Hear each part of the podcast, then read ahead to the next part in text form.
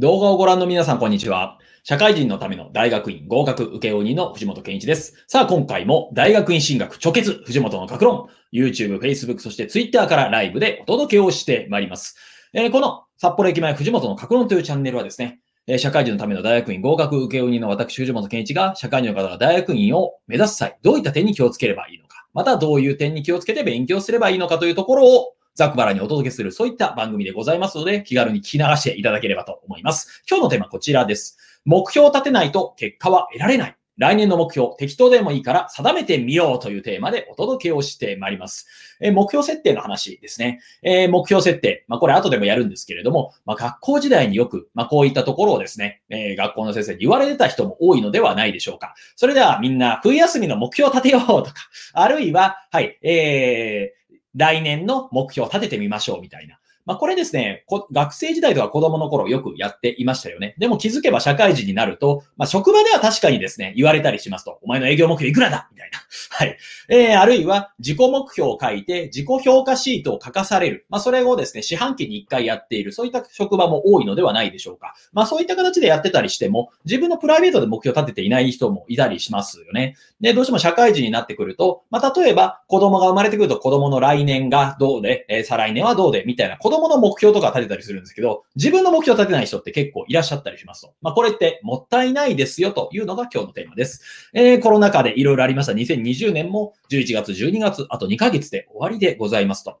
おかげさまでですね、コロナの時期にもかかわらず赤にもならないで、なんとか経営ができているのは皆様のおかげでございますし、おかげさまでですね、本当に、昨日の動画でもやりましたけれども、いろんな学校に対してのですね、合格がどんどん出てきております。本当にありがたいことだなというふうに思っています。このコロナ禍の2020年、ちょっと収まったと思ったらなんとですね、札幌でクラスター発生のため、来週やる予定だったですね、団体職員研修が1件キャンセルの連絡を先ほどいただきまして、非常にちょっと心で泣いているところなんですけれども、今年の売上目標の達成ちょっとどうかなみたいな感じになってきていますが、その分ですね、頑張っていきたいなというふうに思うところでございます。そうですね、よく考えれば研修キャンセルになっていたにもかかわらずですね、9月以降もいろいろと研修入れていただいていて、本当にありがたいなと思っています。若干ちょっとキャンセルがあったとしても、売上目標であるとか、またですね、自分の今年の目標達成、うちの会社としてもできるように努力していきたいなというところでございます。来年の飛躍のため、今なすべきことは一体何でしょうか。こういった問いかけをしてみたいと思います。これ私に対して言っているところでもあるんですけれども、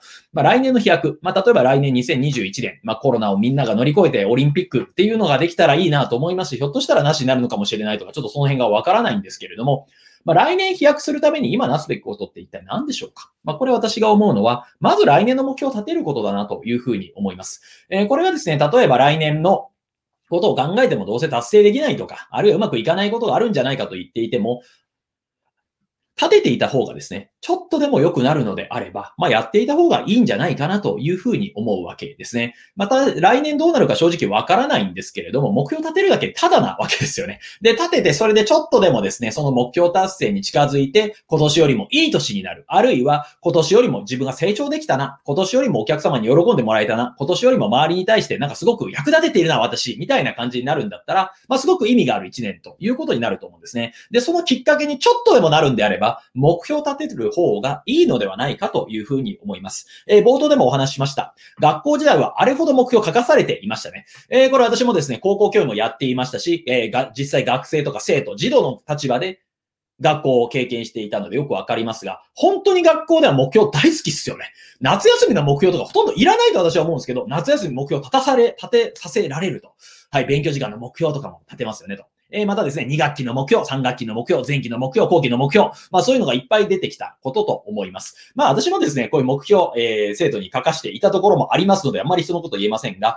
社会人だとほとんども書かされませんよね。せいぜい社会人としては営業目標とか、それぐらいじゃないでしょうか。あるいは自己評価シートを書かされて、自分の自己評価を、自分で5段階で書くみたいな、そういうのがあったりすると思いますが、意外と社会人になると目標って書かされることが少なくなります。で、もっと言うと、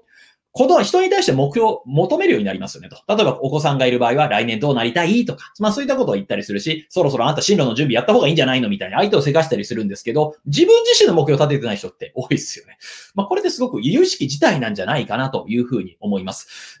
こう言うと意識高い系みたいに思われますが、はい、すいません。そうだったら本当に申し訳ないんですけれども、来年の目標を立てないっていうのはこれはですね、大変もったいないなというふうに思います。まあ、なぜかというと、来年の目標を立てるとですね、ちょっとはそこに向けて意識が向くんですよねと。で、意識がちょっとは向くと、知らない間にそれに関する情報を自分が求めるようになったりするということですね。私が未だに覚えているのがですね、はい、社会人経験、まあ、学校教員やって3年半の時ですね、2012年だったかな、2011年のまあ、夏場、2015年のですね、夏場。まあ、その時ですね、半年先の、例えば職務の希望、まあ、職場の移動であるとか、今の場所での勤務を求めるのか、それともなんか別の支社に移動を願うのか、みたいな形のですね、人事評価の参考になる、まあ、自分のですね、来年度の、まあ、勤務希望みたいな調査が行われたわけですね。で、その時に私はですね、退職を選びました。それはなぜかというと、まあ来年そろそろですね、自分で塾やってもいいなとか、独立したいなっていうふうに思っていたからですね。で、その時に書いたんですけれども、まあそこをね、まあ判断を留保して、まあなんとなく今の職場で継続みたいにやっていたら、まあ今にならなかったなっていうふうに思います。まあなんでかというと、そういうふうに半年先絶対独立したいと決めたからこそ、まあその半年の間でですね、まあいろんな企業セミナーに行きまくったりとか、自分なりには企業計画をノートに書いてまとめたりとか、企業の本を読んだりとか、まあそれなりに頑張った半年間だったわけですね。まあそれをやったにもかかわらずですね、4月1日起業してオープンしてからですね、全然お客さんが来ないと。っていう半年間、紐状態、売上ゼロ、お客ゼロ、嫁の紐状態という半年間を過ごすことになりました。まあ、それでもですね、まあ、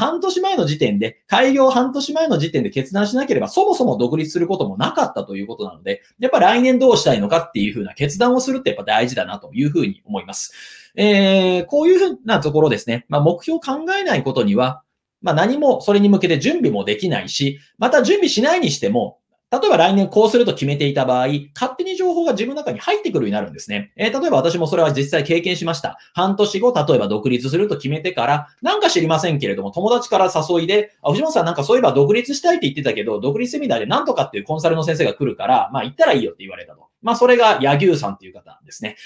のセミナーが、十勝帯広で行われるということで、そこに行った記憶があります。まあその時に交わしていただいた DVD がですね、自分の起業の際のですね、基本のツールとしてなったなというふうに思っています。まあそれ使ってもですね、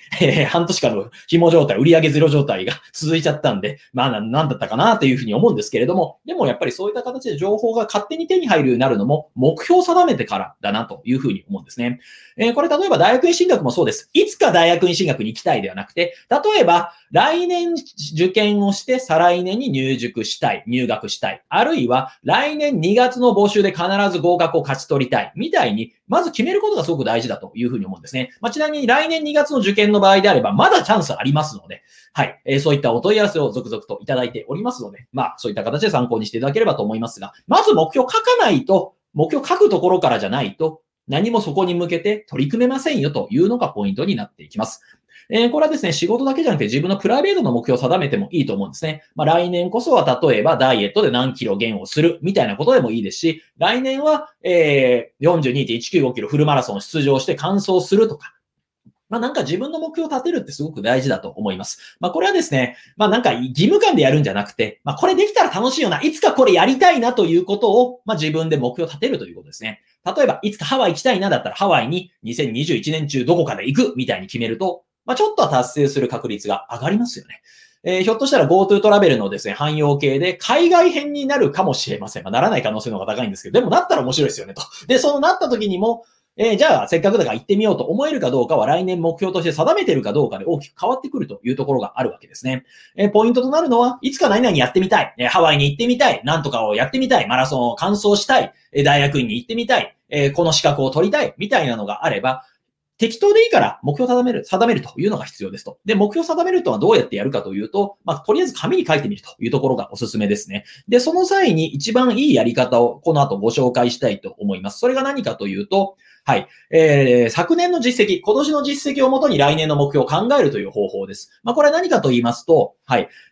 こちらをご覧いただければと思います。ここに出ているのがですね、もうちょっとでかくしますね。はい、私がワードのデータで毎年作っている、そういったタイプのものでございます。まあ、これは何かと言いますと、はい、2020年実績を隣に書いて、その横に2021年計画を書くと。まあ、例えば何かというと、2020年の1月にこれをやったというところがあれば、それをとりあえず書いていくと。例えば1月には、はい、なんとかセミナーに行ったなとか、あるいはこの時この本を読んだなとか、こういうことをやったなっていう、まず今年の記録を書いていくと。で、それをもとにですね、2021年、じゃあこの月は何をやろうとか、で、この月は何をしてみようかなっていうのを考えていくといいわけですね。これをやると何がいいかというと、例えば目標を立てていてもですね、繁忙期っていうものがあったりします。で、繁忙期には、当初考えていた目標が達成できないということは結構あったりします。それはなんでかというと、今年の実績を書かないで来年の目標だけ考えているからですよねと。じゃあ何をしたらいいかというと、まあ、例えば、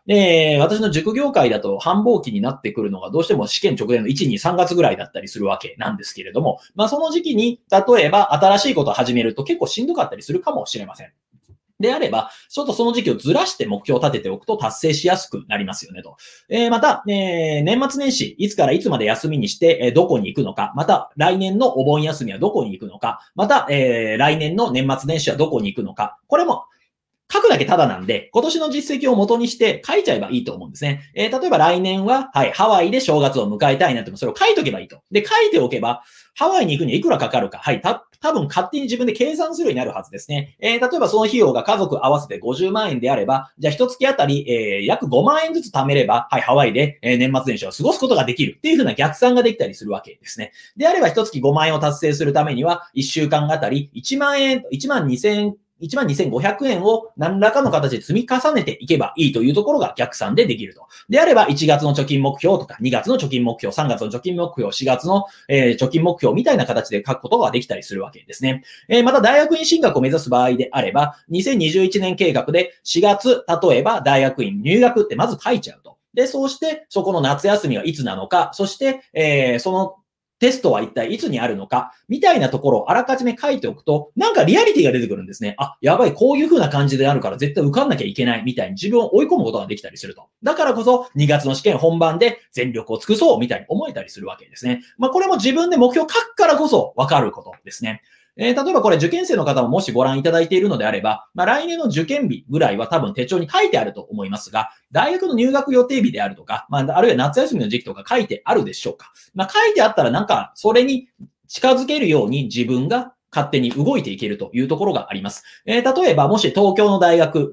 北海道から東京の大学に進学したい人であれば、あらかじめですね、まあ大学の一人暮らし先を決めるための期間とかも予定に書いちゃうといいですね。まあそうやって書いておくと、なぜか知りませんが、それを実現する方向性にだんだん動いていきますと。まあ当然書いてもですね、ダメな場合はダメだったりするんですけれども、それでもですね、考えていた方が、ちょっと切実に勉強しようという気が出てくるんですよね。何かと言いますと、例えば、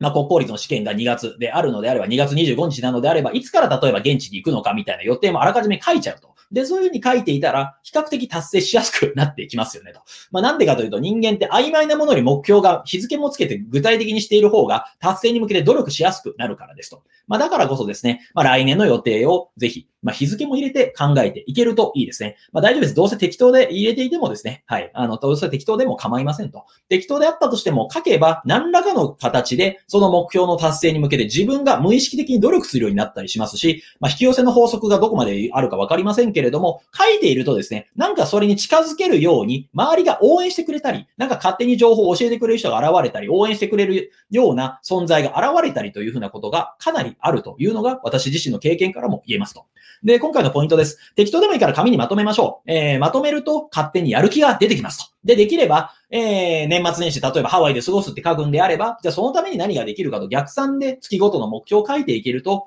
まあ、なぜか知りませんが、達成確率が上がっていくというところがあります。で、こういうふうに目標を立てるという話をすると、よくある誤解があります。作るのが面倒とか、立ててもどうせ達成できないと恥ずかしいとか、まあそういったところがありますと。で、仕事では嫌でも目標って書くわけじゃないですか。でも、プライベートで立てないというのはちょっともったいないなというふうに思います。私は大人こそですね、夢を見た方がいいと思うんですね。例えば、夢の実現を子供だけに任せるんではなくて、例えばいつか自分これやってみたいっていうのを、まあ、どんどん達成していけると自分も楽しいし、多分子供もそういうふうな親の姿を見てるとやっぱ、ちょっと励みになると思うんですね。まあだからこそ自分のプライベートの目標もどんどん立てていけるといいなというふうに思います。作るのが面倒と言っても紙に書くのってこれ実は5秒あれば書けますと。手帳の来年のページにですね、この時何とかを達成するみたいに書けば5秒で終わりますと。あるいは、その辺のポスターの、チラシとか、チラシの裏側になんか書けば、これも5秒ぐらいでできちゃいますと。作るの面倒だって5秒も捻出できないほど忙しい人は多分いないと思うので、ぜひやってみていただければと思います。まあ別に仮に達成できなくても OK ですよと。まあ、例え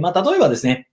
来年こういうふうな目標をすると、例えば独立するとか法人化するとか目標を立てていても、まあ、別に達成できなくても、まあ、立てていて、はい、ちょっとそこにでも一歩でも近づけていたんだったらいいですし、まあ、立てることによって2021年ちょっとだけですね、長期的展望からものを見れるんであれば、それでいいんじゃないかというふうに思うわけですね。まあ、だからこそ仮に達成できなくても構わないから目標、適当でもいいから考えてみましょうというのが今回のテーマでございました。まあ、大学院進学もそうです。いつか行ってみたいとかではなくて、まあ、ここ、2021年の、はい、4月に入学式を迎えられるようにしたいみたいな形を紙に書いてもいいと思います。で、そういうふうに書くと、今何をやるべきかが、まあ、勝手にちょっと手を動かす中で見えてきたりするんですね。あ、ここで例えば入学しておくためには、2月の試験で受かんなきゃいけないし、2月の試験で受かるために1月の間に出願書類出さなきゃいけないし、出願書類を12月、1月中に出すためには12月いっぱいかけてもいいから出願書類作る必要があるし、みたいに逆算ができると。